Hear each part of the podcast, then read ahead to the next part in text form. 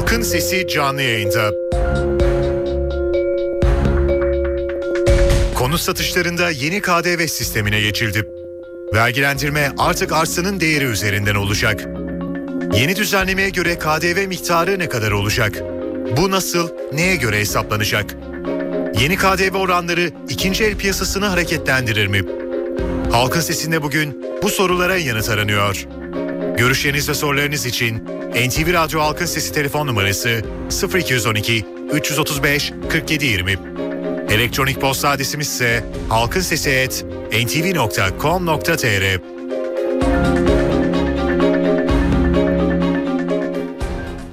Halkın Sesi.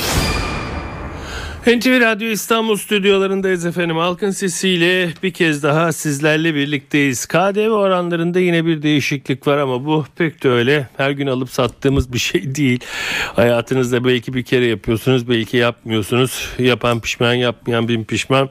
Yani konut satışları ile ilgili konuşuyorum. KDV oranları konut satışlarında değişiyormuş. Yeni bir vergilendirme sistemi geliyor. Bu vergilendirme sistemi de arsanın değeri üzerinden yapılabilecek ve KDV oranları farklı farklı yerlerde bina satışlarında, e, ev satışlarında farklı bir sürece geçecek gibi gözüküyor. Bu neyi ortaya çıkartır? Ee, en azından ikinci el dediğimiz eski konutların e, satışında bir fiyat artışına neden olabilir mi? Veya e, bu konutların değerlenmesi söz konusu olabilir mi? Veya yeni konutların e, artık pek rağbet görmemesine neden olabilir mi? Birçok soru sorabiliriz bununla ilgili ya. Ama biz dönüp bu işi bilene soralım. İstanbul Emlak Odası 2. Başkanı Nizamettin Aşa bizimle birlikte. Sayın Aşa iyi günler efendim. Efendim iyi günler, iyi yayınlar. Çok teşekkür ediyorum efendim. Hem temenniniz için hem de bizimle birlikte olduğunuz için sağ olun. Sayın Aşa ne diyorsunuz? Bu e, bir takım sanki aksaklıklara yol açacak gibi e, görüşler var. Katılır mısınız? Evet. Şimdi e, aslında biliyorsunuz bu 2012 Haziran ayında bu kanun çıkacaktı. Hı hı. Fakat bir 6 ay gecikmeyle işte 1 Ocak itibariyle e, artık kanun çıkmış oldu ve uygulama bu şekilde başlayacak. E, bu şu demek yani 1 Ocak günü yeni yapım inşaat ruhsatını alan bir inşaatçı bu yeni KDV kanununa tabi. Şimdi eskiden e, işte bilindiği gibi e, 150 metrekare kadar olan konutlarda KDV %1 şeklinde alınıyordu. E, 150 metrekare geçince de %18 KDV'ye tabiydi.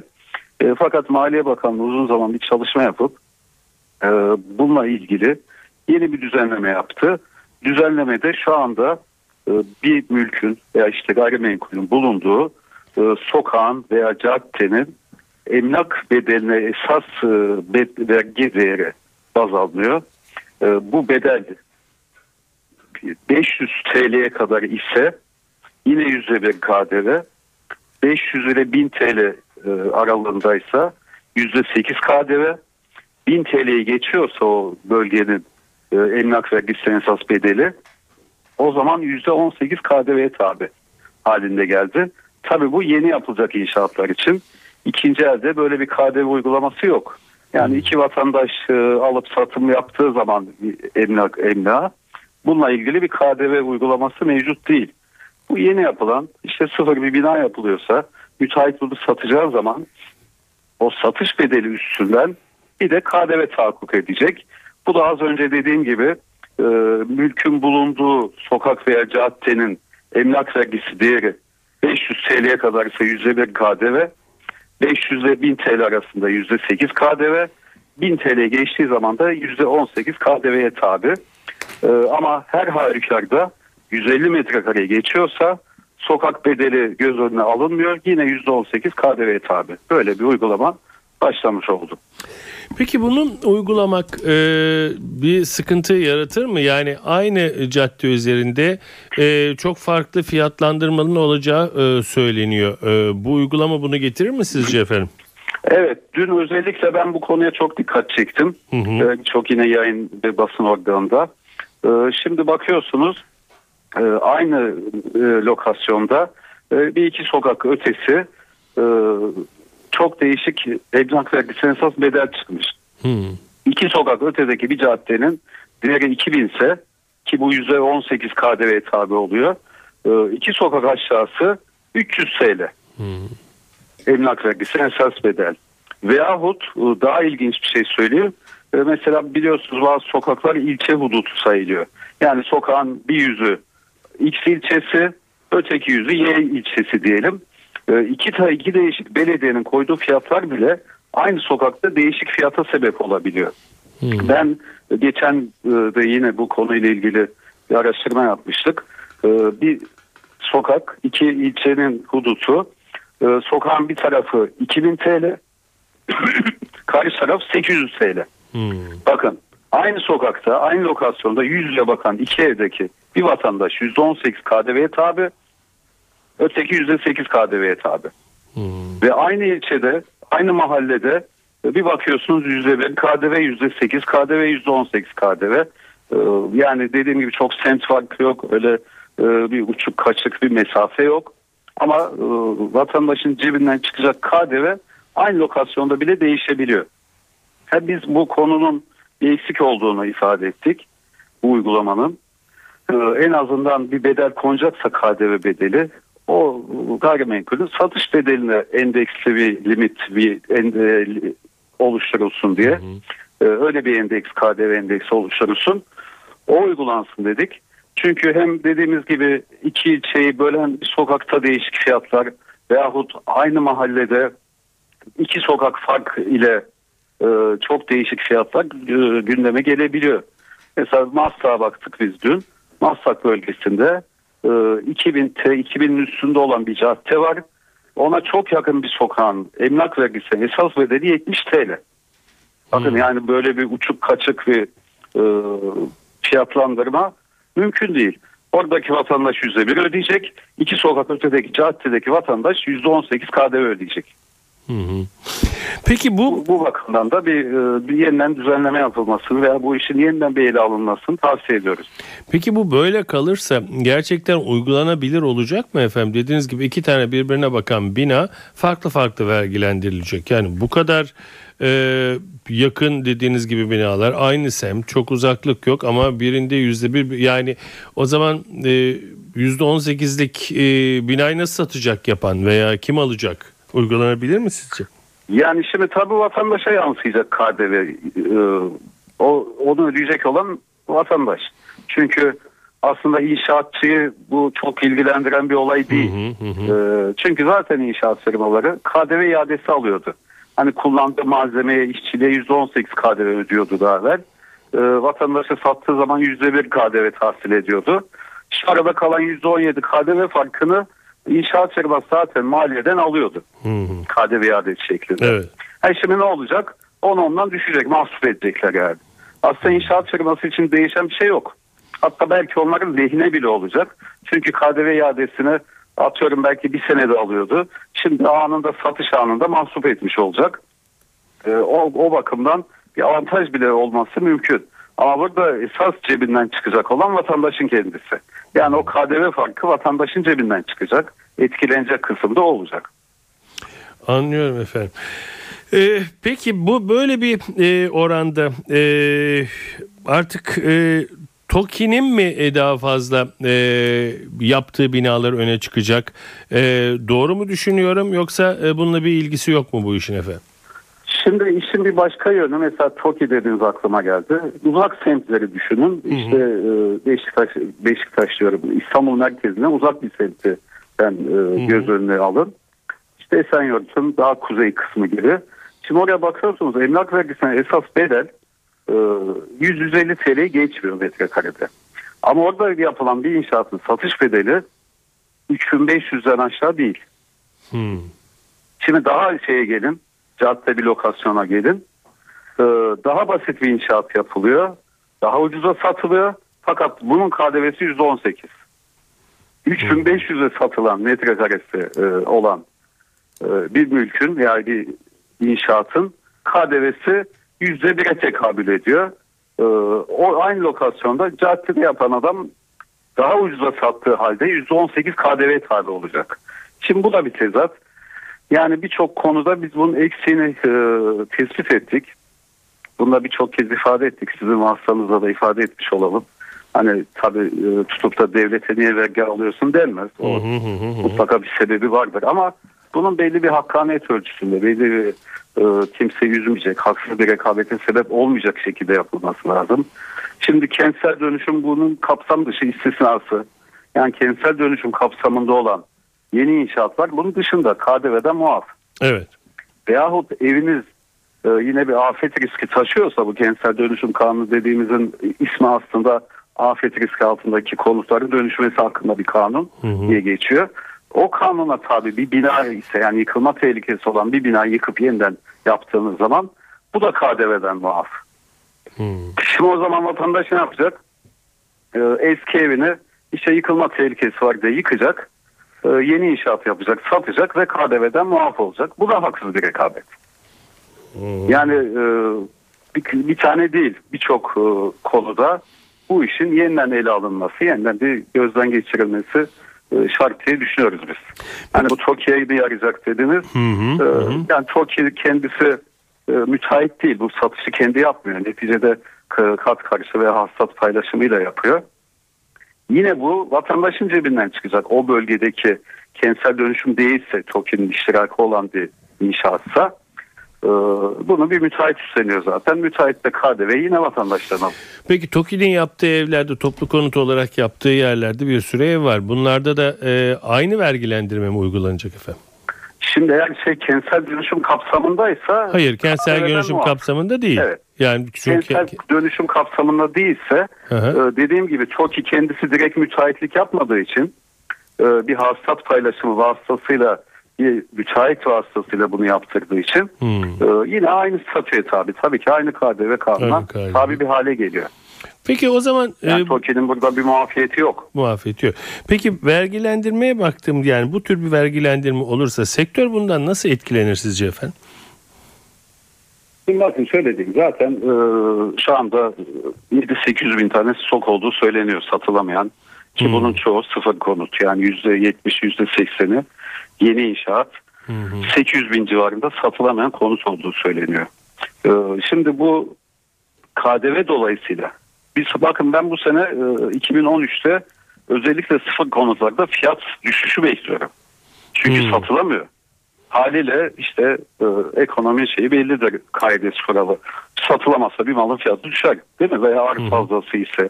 Ki şu anda 7-800 bin tane arz fazlası var e, ve satılamıyor. E bunun haliyle belli bir fiyat düzeltmesi yapması lazım. Be- Belli bir iskonto oranına gitmesi lazım ki satılsın. Şimdi böyle bir stok mevcut iken işte ben yeni yapacağım inşaata bir de %18 KDV farkı koyacağım. Bunun fiyatını yükselteceğim demek kadar mantıksız bir şey olmaz bence. Yani inşaat firmaları bunu bu şekilde düşünüyorsa o zaman mevcut 7-800 bin stokun üstüne bu sene en az 200 bin stok daha eklenecek anlamına gelir. Bu satılamaz. Zaten fiyatlar yüksek. Zaten balon oluşmuş. Zaten satılamıyor. Bir de bu KDV'yi bahane edip de biz bu fiyatı yükseltelim zihniyet olduğu zaman bu piyasayı tamamen kitle, kitlemek anlamına gelir. Tabii ki akıllı bir müteahhit, akıllı bir tüccar böyle bir yola gitmez. E, ben şunu düşünüyorum. En azından stoklar bitince, bittik, bittikten sonra yeni stok oluşmaması için e, müteahhitlerin bunu kendi karından sübvanse etmeleri gerektiğini kanaatindeyim. Ki böyle de olacak diye düşünüyorum. Yani bir fiyat artışı ben beklemiyorum. Bu neden olduğunu az evvel izah ettim. Piyasalardaki satışın olmamasından çok fazla satılık olmasından kaynaklanan e, bir fiyat artışı beklemiyorum ben. Peki efendim e, aslında çok mantıklı bir şey söylediniz. E, bir mal satılamıyorsa bunun fiyatı düşer dediniz. Ama ben e, yani bu yaşıma geldim hiç e, düşen konut fiyatı görmedim. Yanılıyor muyum? Hadi ben. Valla şimdi hocam yaşınız kaç bilmiyorum ama ben gördüm. Gördünüz mü? Son 2007 2007 2008 yılında ki çok eski değil. Hı hı. 2007-2008 yılında yine böyle özellikle o işte dünyadaki finans krizinin yaşanmasıyla Hı hı. e, yapılan birçok inşaatta %50'ye yakın biz düşüşler tespit ettik. Hani bu illa ben fiyatı düşürdüm diye değil. Promosyon şeklinde, iskonto şeklinde faiz işte e, almayacağız. Nakite işte çevirmek için edeceğiz, diyorsunuz, doğalgazı biz ödeyeceğiz, şunu gibi. Yani promosyonları. Hmm. Veyahut işte bu faiz e, düşüşlerin hepsini üst üste koyduğunuz zaman bakın %50'ye yakın is- iskontolar e, tespit ettik. Hmm. 2009'da 2010'da çok değil 2-3 sene önceden bahsediyorum. Evet. E şimdi olmayan da e, yine bir satış oldu, bir fure oldu. Hmm. E, ama fiyatlar yükseldi bu defa. Nasıl olsa satıyoruz gibi bir mantıkla. Yine bir fiyat yükseltmesine gitti. Hani geçen sene çok konuşuldu fiyatlarda balon olup olmadığı konusunda. Ben balon olduğunu savunan kişiler dedim. Ee, Ben şimdi tamam emlakçı sıfatımız var ama aynı zamanda hem gayrimenkul değerleme uzmanıyım. SPK lisanslı. Hem de ekonomistim. Hı. Yani iktisat mezunuyum. Yani biz bu iş tahlili iyi yapıyoruz aslında. Ve Evet. piyasaya da olması icap eden şekliyle biz bunu lanse ediyoruz. Hı hı. Ee, tabii bazılarının işine geliyor, bazısının gelmiyor. Ama e, yaklaşık 5 yıldan bu yana e, bizim bütün tespitlerimizi bir köşeye koyduğunuz zaman hep biz haklı çıktık. Hep bizim öngörülerimiz doğru çıktı. Ve o şekilde devam ediyor. Ee, biz şunu diyoruz, çok lüks konuta ihtiyaç yok. Bakın piyasa doymuş vaziyette.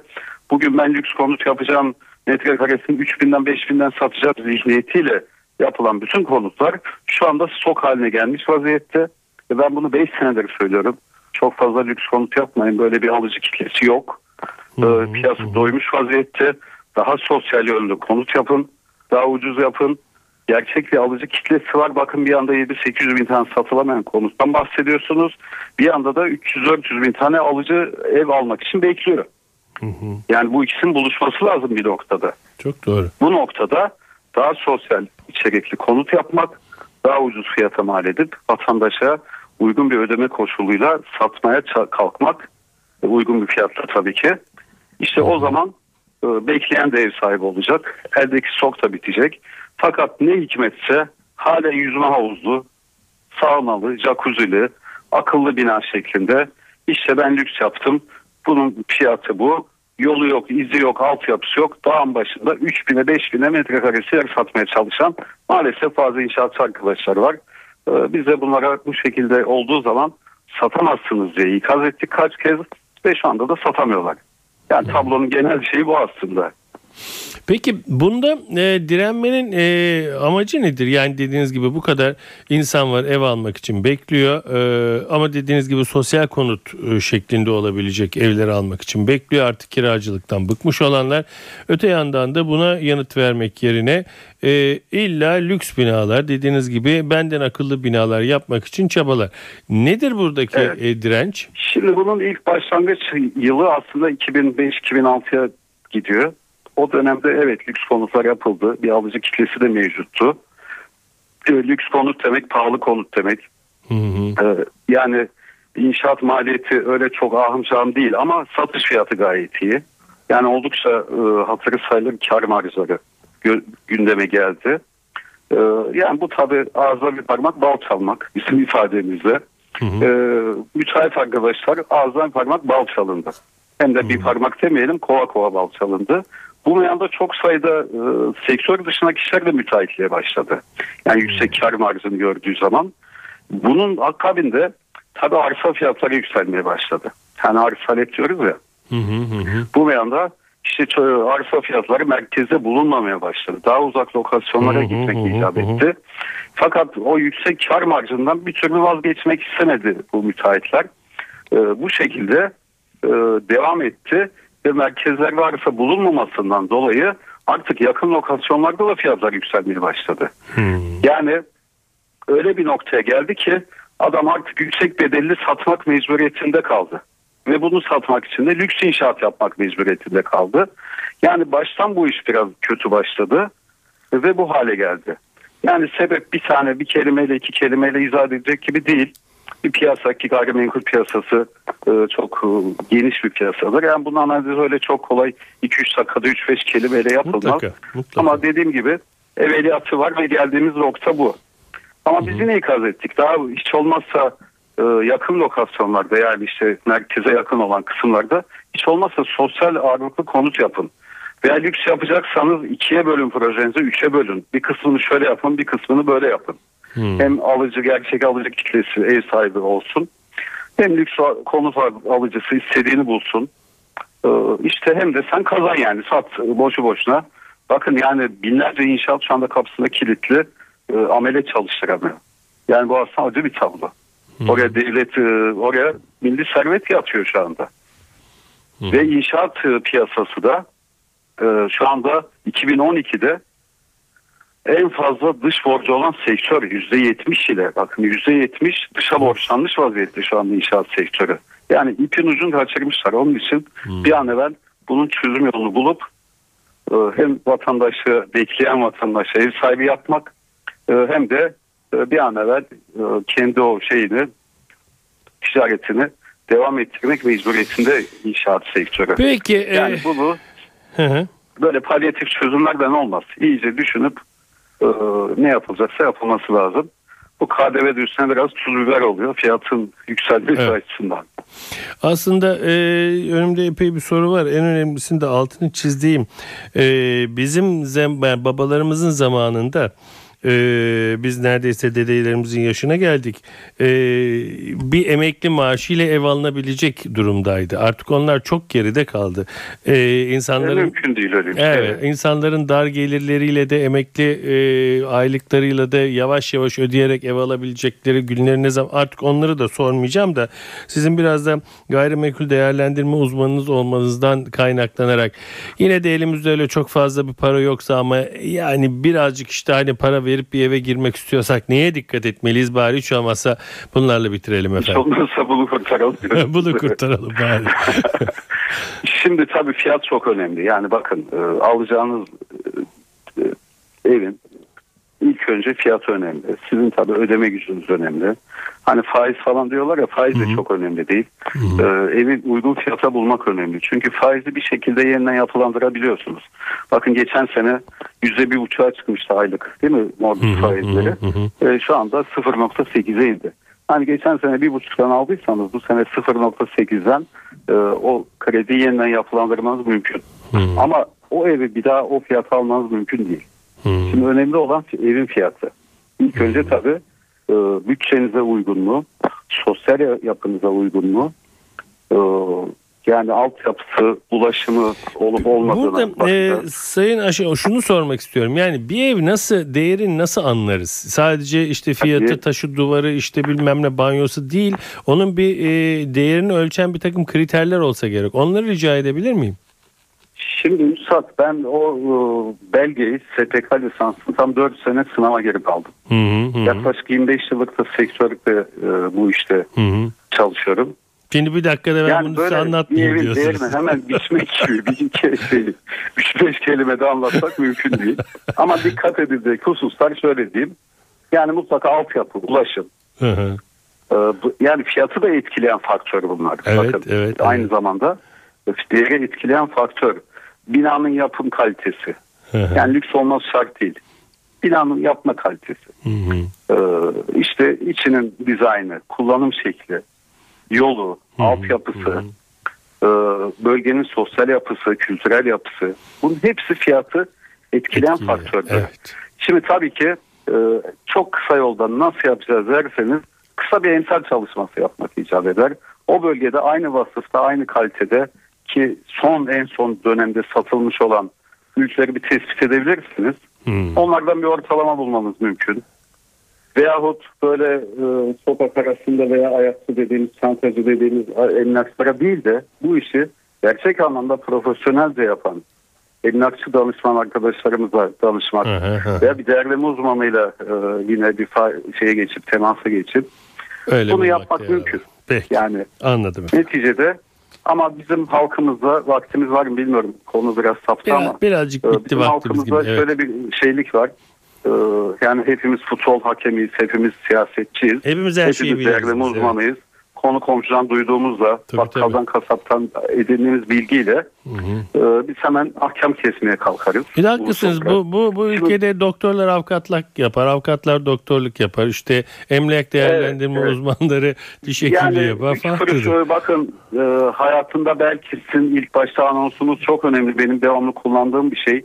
belki hayatında bir defa yapabileceği veya hiç yapamayacağı bir alışverişi Hı hı. maalesef e, böyle tesadüfe bırakıp bir 3-5 kuruş bir avukata bir danışmana e, bir danışmanlık ücreti ödemekten imtina eden iyice bir komisyoncuya komisyon ödememek için 50 tane takla atan bir milletiz biz. Ben de diyorum ki hayatında Bilene bir defa danışalım. yapabileceğin, Peki. bir defa yapacağın çok hayati bir alışverişi Anladım. lütfen tesadüfe veya işte ayakçının eline bırakmayın.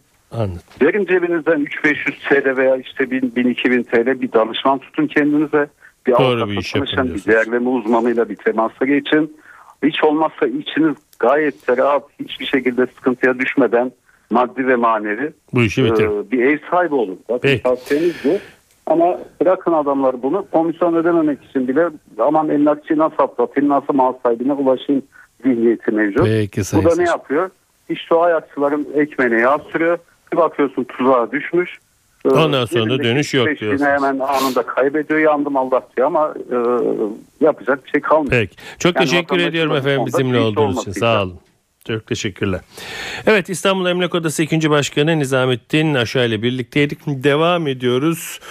Konut satışlarındaki KDV sistemini konuşuyoruz ve Gayrimenkul Yatırım Ortaklığı Derneği Başkanı Işık Gökkaya ile birlikteyiz. Sayın Gökkaya iyi günler efendim. Ee, iyi günler, iyi yayınlar diliyorum. Teşekkür ederim efendim hem temenniniz için hem de bizimle birlikte olduğunuz için sağ olun.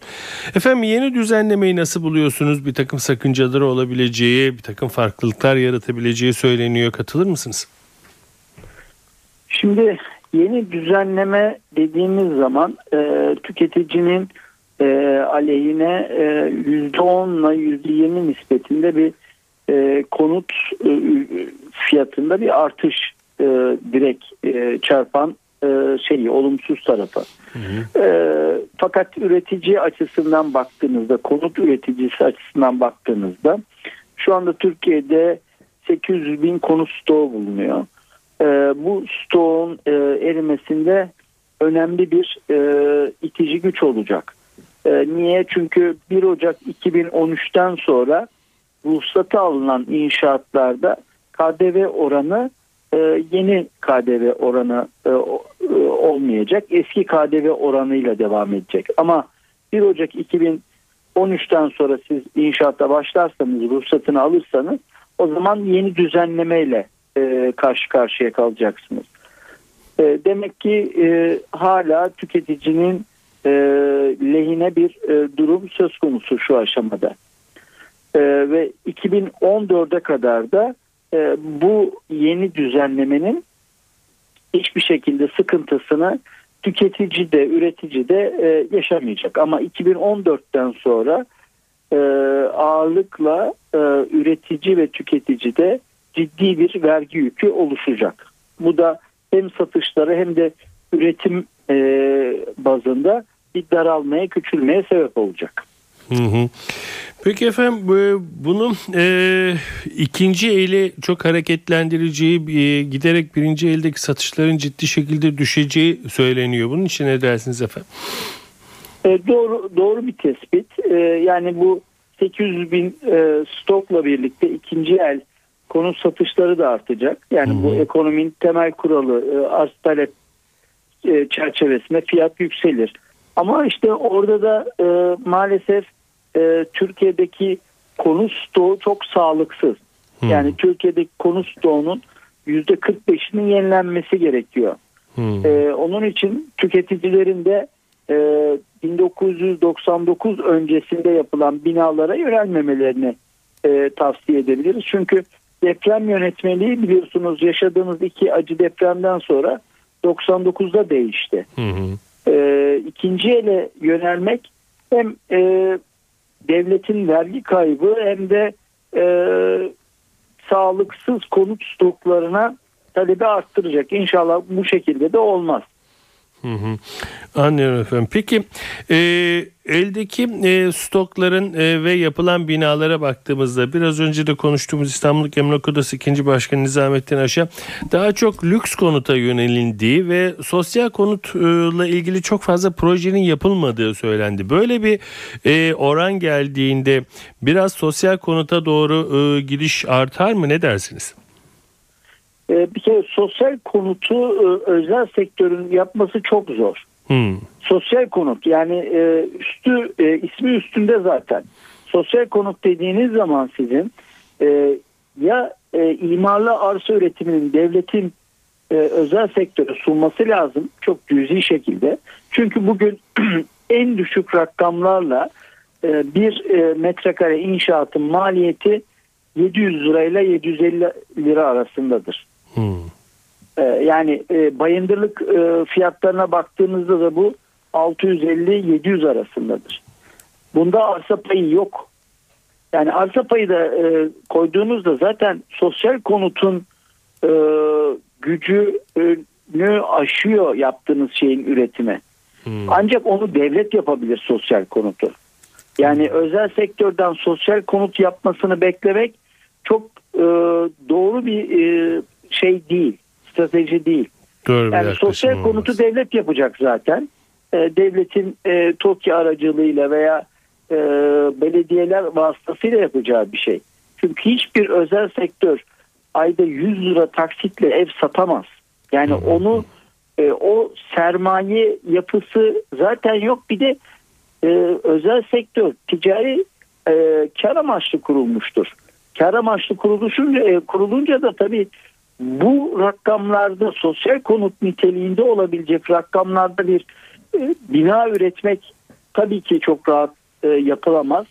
E, çünkü demin de ifade ettim metrekaresi 700 liraya e, mal etseniz e, siz e, 100 metrekare olsa 70 bin lira eder. Hı hı hı. Bunda arsa payı da yok. Yani sosyal konut dediğiniz zaman e, 50 metrekare olsun 50 metrekarede bile 35 bin lira. E, buna arsa payı ve e, genel böyle bir e, şey yaptığınızda e, hesap yaptığınızda 60-70 bin liraları buluyor. E, Evet. e, sosyal konut dediğiniz kişi zaten e, alım gücü olmayan e, ve e, bir takım sübvansiyonlar, yardımlarla ancak konut edinebilecek e, kesim. E, bunu da özel sektör yapamaz yani. Anladım. Sayın Gökkaya çok teşekkür ediyorum efendim bizimle birlikte olduğunuz için. Sağ olun. Ben teşekkür ederim. Tekrar İyi günler dilerim. Sağ olun.